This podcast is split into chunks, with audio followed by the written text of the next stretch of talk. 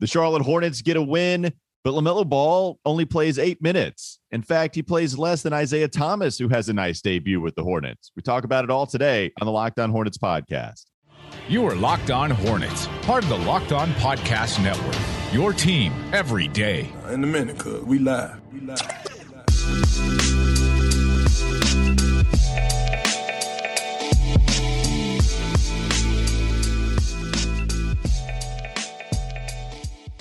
It's Locked On Hornets. We're part of the Locked On Podcast Network, your team every day. Check us out and make us your first listen anywhere you get your podcasts. We're available on all platforms, and that includes YouTube. So check us out there as well. Follow us on Twitter. I'm on Twitter at Walker Mail. Doug is on Twitter at Doug Branson LOH. Check out the show handle on Twitter at Locked On Hornets. We have a weird one to talk about today, Doug, because the Charlotte Hornets get a much needed win. They're all much needed at this point going down the final stretch of the regular season, basically trying to climb their way up in the play-in tournament because feel like they're kind of cemented in that spot.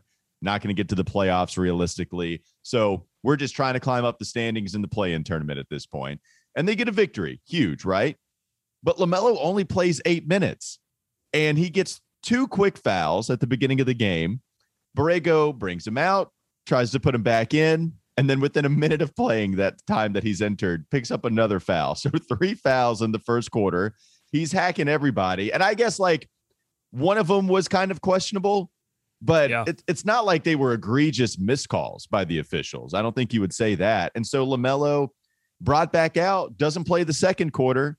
Borrego puts him out there a little bit in the third, picks up a foul less than three minutes into playing at that point, and doesn't play the rest of the way four fouls for LaMelo and not even eight minutes total worth of time in this game against the Cavs. James Borrego spoke about LaMelo not being out there on the court. Here's what he had to say after the game.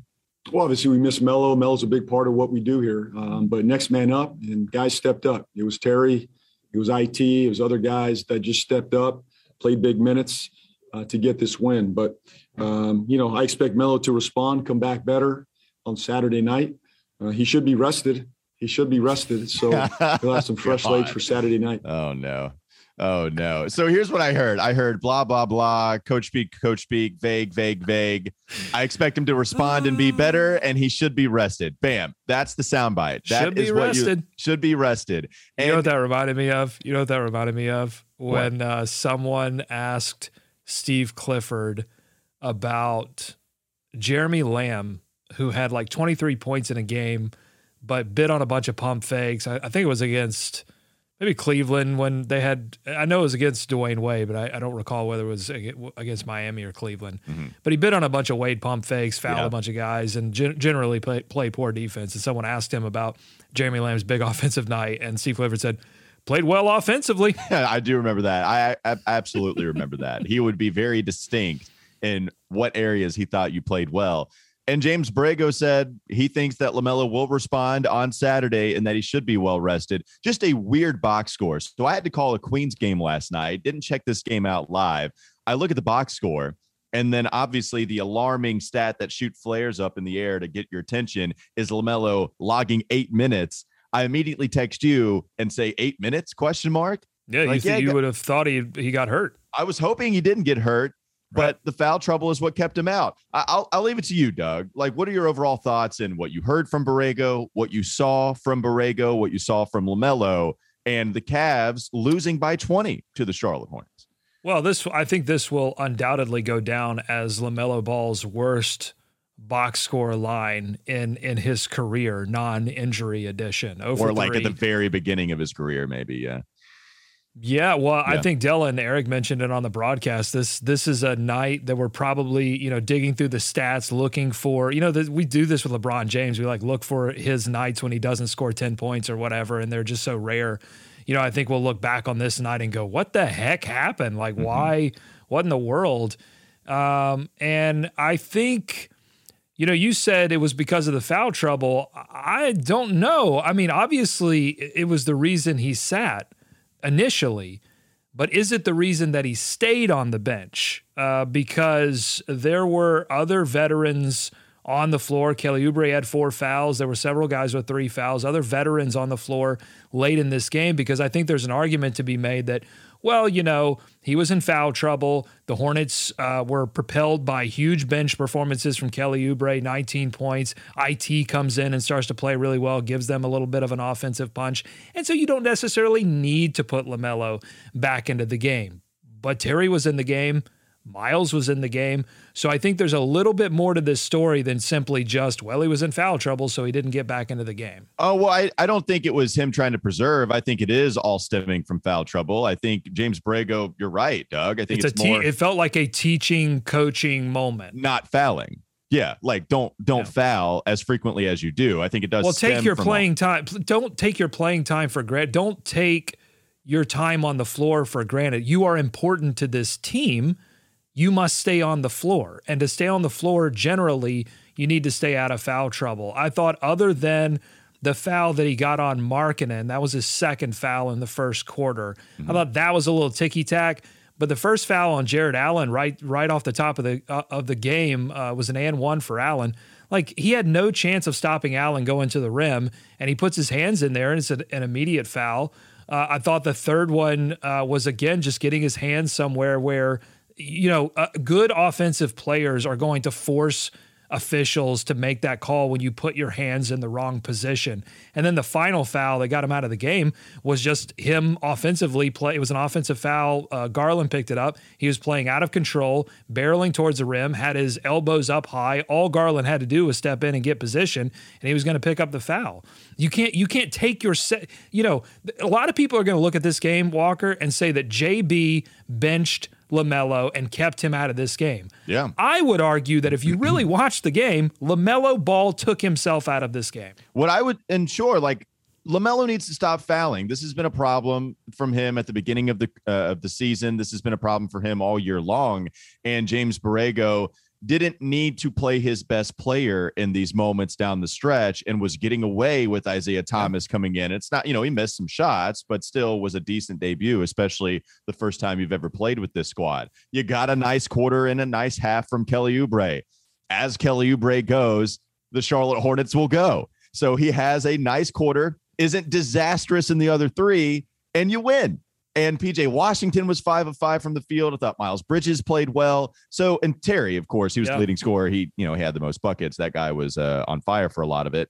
Like you didn't need to play LaMelo in this one, but you're right. Like the foul trouble, it all stems from that root problem of him fouling too much. And it is ridiculous. Like four fouls in eight minutes, not even eight minutes worth of time. You know, he comes in two, James Borrego takes him off, puts him back in, immediately a foul. All right, sit you for the rest of the half we'll start you in the third. You get a foul immediately. Like it's it was a lot. He couldn't stop fouling, and Bray was like, "All right, you know, we're winning.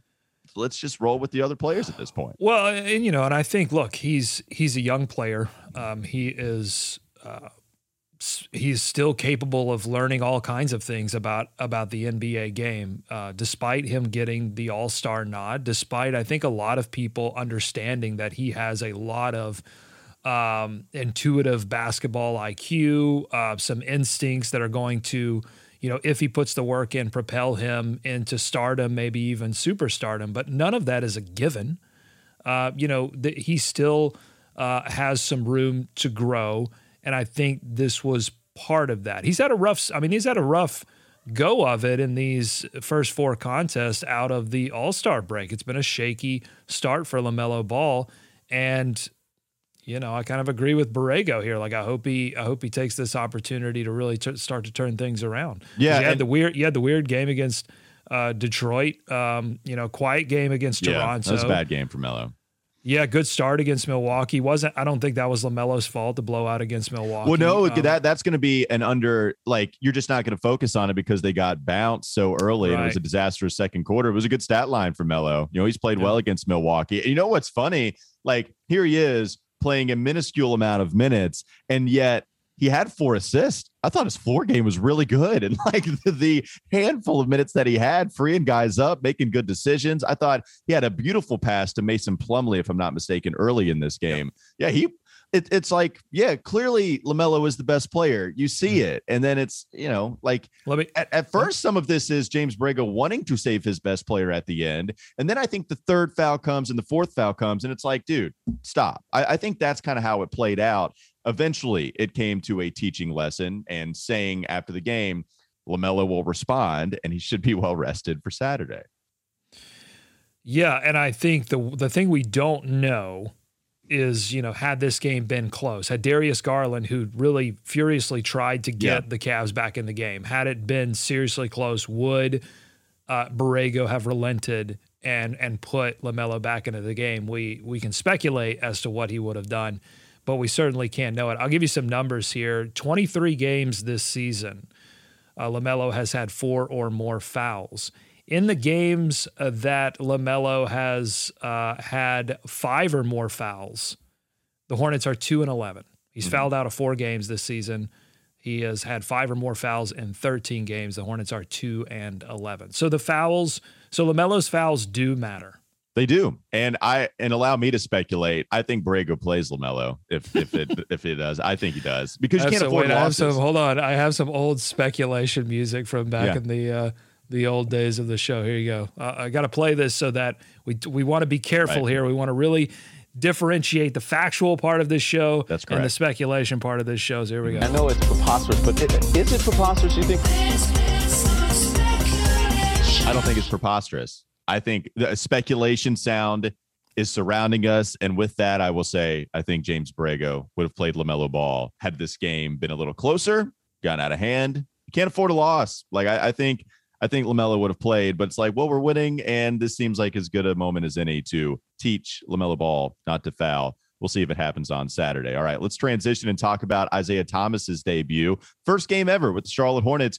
Get you double digits in the points column. Let's talk about that in just a moment. Not before Bet Online. Football might be over for the season, but basketball full steam ahead for both pro and college hoops. We're getting down to the postseason play, and from all the latest odds totals, player performance props to where the next fired coach is going to land. BetOnline.net is the number one spot for all your sports betting needs. BetOnline remains the best spot for all your sports scores, podcast, news this season, all of that stuff. And it's not just basketball. BetOnline.net is your source for hockey, boxing, UFC odds, everything. You get a lot of coverage and a lot of information. Head to the website today or use your mobile device to learn more about the trends and the action. Bet online where the game starts. Let's talk about Isaiah Thomas coming up next on the Locked On Hornets podcast. This is Locked On Hornets. So, if you don't believe in the moon landing, mm-hmm. then what would you say is the greatest human achievement? I think the greatest achievement of all time, and I think it's Vince Carter doing 360s clockwise it's rather really than counterclockwise. I've tried it. It's really tough. It's time for more of the Locked On Hornets podcast. So James Borrego doesn't have to use Terry Rozier solely as his backup point guard. No James Bouknight here has neck soreness. Isaiah Thomas freshly signed to a 10-day contract and is immediately thrust into a position to play. How about at the very end of the first quarter? what a signing. Clutch. Yeah. Isaiah Thomas two minutes left to go in the first, gets his uh, first minutes of action, gets you a couple of assists in uh, those last two minutes of the first, plays a little bit early in the second, and then plays the same kind of rotation, very end of the third. And the very beginning of the fourth would see uh, a little bit more time at the end of the fourth quarter there, too. Ends up with 14 minutes, four of 11 from the field, two of seven from three point range got you five rebounds. Impressive there. Three assists, got those two really early, and it ended up with 10 points. Uh, James Borrego spoke about Isaiah Thomas's debut and had this to say after the game. Well, he showed he's a true pro. Obviously, he's been doing this his whole life. You know, this is, you know, this isn't anything new to him. Obviously, I didn't anticipate him playing and playing this many minutes um, and having this type of impact this early. But this is why we brought him in. You know, to to for moments like this. He was ready for it. He's he knows our system. He knows what we're trying to do. He's comfortable, you know, playing out there on the floor with this group. So I thought a heck of an effort. This is why we brought him here. You know, to be a pro, to lead, to step into these big moments. I thought he was great tonight. Yeah, one thing we might have overlooked yesterday when talking about this was just how much familiarity he has with a few of the guys on this roster. You know, played mm-hmm. with Gordon Hayward in Boston. Same thing mm-hmm. with Terry Rozier. He was the mm-hmm. guy, right? Like that's what's interesting. At least with Terry, not so much with Gordon, I don't believe. You know, that's when Gordon would come in after IT's heyday, being fifth in the MVP yeah. voting. Also played with Mason a little bit in Denver. So you do mm-hmm. have a lot of familiarity with the guys on this Hornets roster. comes in gives you 14 minutes. The other thing I noticed from JB's comment was didn't anticipate him playing this much this early, but LaMelo gets in foul trouble, right? Some of that's hand in hand. So you have to go to another ball handler if you want to use this time to teach LaMelo a lesson or just keep him on the bench because of foul trouble, however you see it. What did you make of IT's debut? I mean, it's incredible that a player could come in, uh, sign that day, meet all of his teammates that day, and then that night score 10 points, uh, five rebounds, and three assists. Now, it does play to Isaiah's strength. As you said, he has some familiarity with the players, but also the Hornets offense is a little bit of jazz, right? I mean, it's, uh, you know, they, they certainly run plenty of sets, but a lot of it is play with pace, make some stuff happen, quick offense, that kind of thing. That's when the Hornets are at their best. And they move the basketball well, they share the basketball well. Um, but Isaiah Thomas, uh, definitely came in there with a mind to get some shots up. yeah, got, that's what I. That's exactly what attempts. I was looking. Oh, in 14 minutes, that's excellent, man. Hoist him up. You got to respect him, mate. Well, listen, he's trying to get back into the NBA, and and when you've when you've gone to the bottom, uh, you have some understanding, you have some appreciation for every single moment that you spend um, under the lights uh, on a professional basketball court, and he's mm. taking advantage of every wall, minute. Yeah, I'm ready to run through. Thank you for that pep up speech. I'm ready to hey, you know what it that. reminded me of? I, I, know he has like half a foot on him, but I saw a small guy running around in a Hornets uniform, uh, dipping and diving and making yeah, things happen and playing I'm, with energy. It kind of reminded me of uh, Muggsy. Okay. I was trying to figure out who you were going. I didn't think you'd go Muggsy. I, I for some reason Mo Williams came to mind. I don't know why.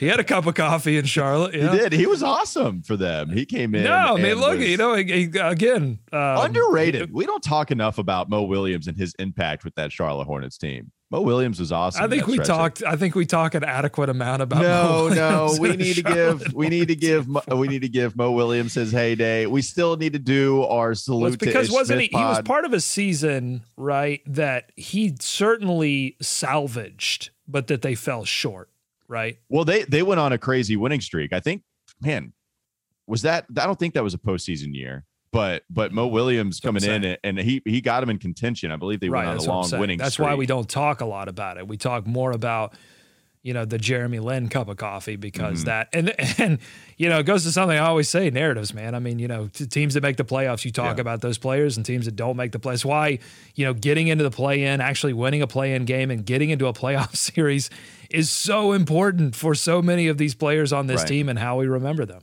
Right, and I think you you made that reference right? We've we've made it a couple of times with how important these players are going to be once you look at the legacy of all of the charlotte hornets. And kelly oubre has come up because at the time kelly maybe at the halfway point of the season the guy was awesome. You know we talk about him being one of the best players off of the bench and it was just this long, long slump for Kelly that he was not able to mm-hmm. get out of. And anytime he would give you a quarter, that's all it would be. I go back to that double overtime loss to Miami where he plays well in one quarter. He shoots and makes like, you know, three of the four three pointers. I think he had three three pointers in like a minute and five seconds worth of action. You know, that's that's what Kelly does. And then you don't see him the rest of the way. You know, every once in a while come up with some nice defensive plays, playing on ball defense and that's about it. In this game, he gave you a good Kelly quarter, five of 11 from three point range. Like that's another guy that's just going to let him fly from deep constantly. It doesn't matter how he's shooting, but he was shooting well, seven to 15 overall from the field in 27 minutes and scored 19 points. JB gave him credit after the game too. But this is something that is kind of ridiculous it, it is hilarious. The Hornets do go as Kelly's offensive production goes. And when you have a double overtime loss against a good Miami team, it it kind of indicates Kelly had one good quarter and then wasn't there, and it's a close game and they lose. Like here, he has a good quarter, plays better and isn't completely awful the rest of the game and the hornets find a way to win like you know clearly there's a lot more factors at play but they do rely on a lot on, on kelly's offense to help them come out on top in these things yeah, well, we said it in the preview yesterday. The Hornets needed to shoot the basketball well, make great paint decisions. We didn't really mention physicality, but that was another key to this game. The the rebounding stat that they mentioned, uh, nine offensive rebound that uh, Borrego mentioned, nine offensive rebounds for the Charlotte Hornets, only four offensive rebounds, and Um, you look, Evan Mobley and Jarrett Allen give teams trouble, and you, we expected them to give the Hornets trouble. Jarrett Allen played well in this game, but you limit what Evan Mobley can do offensively. He was four of nine for nine points, but Kelly comes in and delivers one great quarter. And and Walker, this Hornets team, it really comes down to one quarter. You know, I mean, one right. one bad right. quarter has has sunk so many of these games. And so a player coming in and giving them one spectacular quarter can absolutely make all the difference. They don't need Kelly splashing threes in every single quarter. They need players coming off the bench who can deliver big minutes for one quarter and either bring them back in some of these games or put them in the position where they're in the lead. The Hornets, I think, play better when when they can get a, a significant lead. Um, we've seen them come back and fall short in a lot of these games, um, but they don't tend this season to let many teams back into games. And so that's and we saw that so much pre All Star break when the Hornets were really grooving. You'd have Kelly or Terry or LaMelo just scorch a team for a quarter, get up 10 15, and then the Hornets don't typically take the foot off the gas. And that's what you saw here against Cleveland. Big question can they keep it up? Yeah, that's that is the big question. Can you consistently put a, a, string of games together where you play well? It's been a long time since we've seen that from the Charlotte Hornets squad. This episode is brought to you by Rock Auto. With the ever increasing numbers of makes and models, it's now impossible for your local chain auto parts store to stock all the parts you need. So why endure often pointless or seemingly intimidating questioning? You don't have to do that anymore. Save time and money when using Rock Auto. It's a family business serving do-it-yourselfers for over 20 years. Go explore their easy use website today to find the solution to your auto part needs. Go to rockauto.com right now, see all the parts available for your car or your truck, right? Locked on in there. How did you hear about us box? So they know that we sent you amazing selection, reliably low prices, all the parts your car will ever need. Visit rockauto.com. Also, want to provide a message from Camp Lejeune for listeners who served in or worked for the United States Marine Corps or have family or friends who might have. I wanted to notify you of an available resource from 1953 to 1987. Personnel assigned to Marine Corps Base Camp Lejeune were potentially exposed to contaminated drinking water. The Marine Corps has since partnered with health agencies to conduct scientific studies to assess impacts from these potential exposures, and they are working to keep those Marines, their families, and civilian employees informed with updates and resources available to them. If you or someone you know may have been at Camp Lejeune during those years, please consider registering with the Camp Lejeune Historic Drinking Water Notification Database. You can learn more and register at www.marines.mil slash CL water. That's www.marines.mil slash CL water. We'll finish up our thoughts coming up next on the Locked On Hornets podcast. This is Locked On Hornets. Then I clicked on M. Thomas. I'm like, who in the hell is M. Thomas? Matt Thomas is his oh, name. Oh, NBA legend Matty Thomas. he, he, Matt he Thomas. I'm pretty sure Matt Thomas served me at an Applebee's the other day. It's time for more of the Locked On Hornets podcast kind of looking at a couple of the other stats here, Doug, that mattered. You talked about love re- stats. Yeah. Love looking at stats. Give me all the stats. Let's box take score, that for data. Let's box score boogie then, baby. It's the offensive rebounds, and you look at the Hornets. They actually had nine offensive rebounds in this game. Montrezl Harrell had four of them, so providing a nice impact. And the Cavs only had four um, themselves altogether, right? Montrez was able to match mm-hmm. the offensive rebounding production for an entire team. And James Borrego talked about this after the game, too saying they only had two in the significant part of the game and then got two late that didn't really matter. At that point the game was decided. Fake. That's huge. fake offensive rebounds they were. is what the cleveland cavaliers got. I mean we've seen this hornets team just get destroyed on the boards and it was really the last two games that were as indicative of that as any game. Milwaukee detroit you know milwaukee's great. They have Giannis and so it's like i don't know how much they were going to beat them anyway even though they have beat them twice this year. Detroit that's a game they've owned in the past. And because Detroit had so many other opportunities, they grabbed a lot of boards. The Pistons win that game, maybe even because of the rebounding. And here, you just don't allow it, right? You actually win the overall battle 45 to 37, offensive battle 9 to 4. That was a huge part. And Montrez got a little bit back into the action after being absent the last two contests. That's what you need from Montrez. It's not mm-hmm. just about finishing at the rim. I mean, you want him to be uh, you know, creating his own opportunities uh, uh, on the offensive boards. And Kelly may have had one of Kelly Oubre may have had one of the most important rebounds in this game off of his own missed shot. Right. He uh, battles two or three Cleveland Cavaliers late when Darius Garland was uh, lighting up the nets and uh, getting Cleveland back into this game. Kelly gets his own miss and fires it into the corner to Miles Bridges, who hits. I didn't think it was going to go in. It kind of went around the rim, but it did. It fell, got the shooter's roll. Uh, was his only three of the game, one of four, but uh, seven of 12 from the field for Miles. But he knocks down the big three. And, you know, everybody was physical. I mean, you have multiple players here close to double digit rebounds. Uh, Miles had seven, Mason had eight, Terry had seven. I mean, 29, seven, and seven. Just an amazing game from yeah, Terry really Rozier. good stat line. Oh my God! I mean, what you know, what can you say about the guy at this point? I mean, he is he's leading the charge. He's the energy guy. He's cheering. I love Coach Terry. Coach Terry is my second favorite Terry, only to certified gamer knocking down shots in the fourth quarter Terry. but he was on the bench just like cheering everyone on, yelling at players about where to be. Like is Terry Rozier a future uh, assistant coach? I don't know. Uh, maybe. Uh, it's, but it's just fun to see. Yeah, I'll see. I'll see Terry Rozier as a coach. And real quickly, like going back to Jarrett Allen and the offensive rebound, only had I think one in this game. Cavs only had four altogether. Right? Jarrett had eleven in the last game, eleven by himself, and he had twenty-two overall. I mean, just a ridiculous difference in that stat. You mentioned Kelly too. Kelly getting his own offensive rebound and then kicking it out to Miles for the assist. Kelly had five assists in this game, not mm-hmm. necessarily something that he's known for. Had four the previous outing, and five assists actually matches a season high. Has recorded that a couple of other times this year, but five is the season high for Kelly. Like he's Uh, not so many. get- well, that's the thing. Like so many weird things happened in this game that I would not have anticipated. I, That's I would not have said that the Hornets were going to put up nearly 120 points on the Cavs defenses, and and that the Cavs would only score 98. If you told me Darius Garland, who was day to day, was going to come back and drop 33,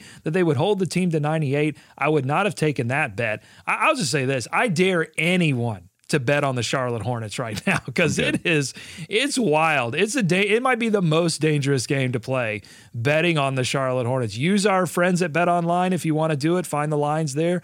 Uh, go to betonline.net to learn more. But but also maybe reconsider betting on the Charlotte Hornets because the roller coaster is wild right now. And right well- now, right now we're holding the handle. We're going up. We're going and we're getting there's nervous just, there's because just one tick. Uh, The, the one game, right? And so, like, yes, not to ruin the joke, but like, you actually are pretty good betting on the Hornets to lose for the most part right now. They did get the win against the Cavs. They've been reeling, and so you hope that and they got the win against Toronto. They blew out Toronto. They've now Right. blown out Toronto Right, and but- Cleveland. right, but lost the to other- Detroit. Oh. got blown out by Milwaukee. You- Where I, I I couldn't bet on this team if I tried. Uh, you you can bet on them to lose is my point the last 15 games and probably be pretty pretty good probably be walking away with a profit like that's the problem here and that's your point going back to the second segment can you have some consistency going forward to build on something heading into the last part it's the old adage in college basketball you want to Oh, be I playing your love best old bas-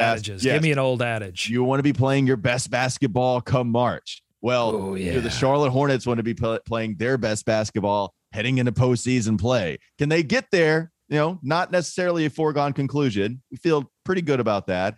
But once they do get there, can they continue to play well? Hey, good start here, right? If you can save LaMelo in the process and avoid any injury to your best player, you know what? You get the victory too. Like, that's also a nice sign. We'll see what can happen Saturday. Yeah, look, this is the peskiest version of the Charlotte Hornets. And if you take away the LaMelo weird foul trouble, not playing most of the second half, and, and you replace that with a replacement level LaMelo ball performance that was, you know, substituted by a decent Mo- a Montrezl Harrell game and a surprising Isaiah Thomas game.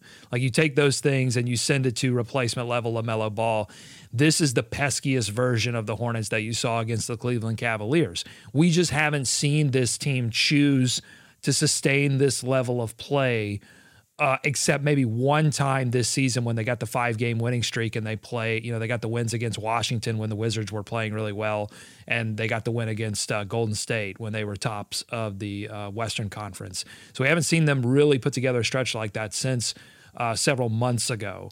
Um, so can they do it?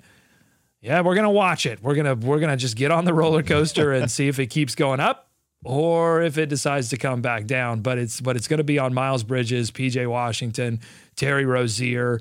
Can you can Kelly keep his shooting up?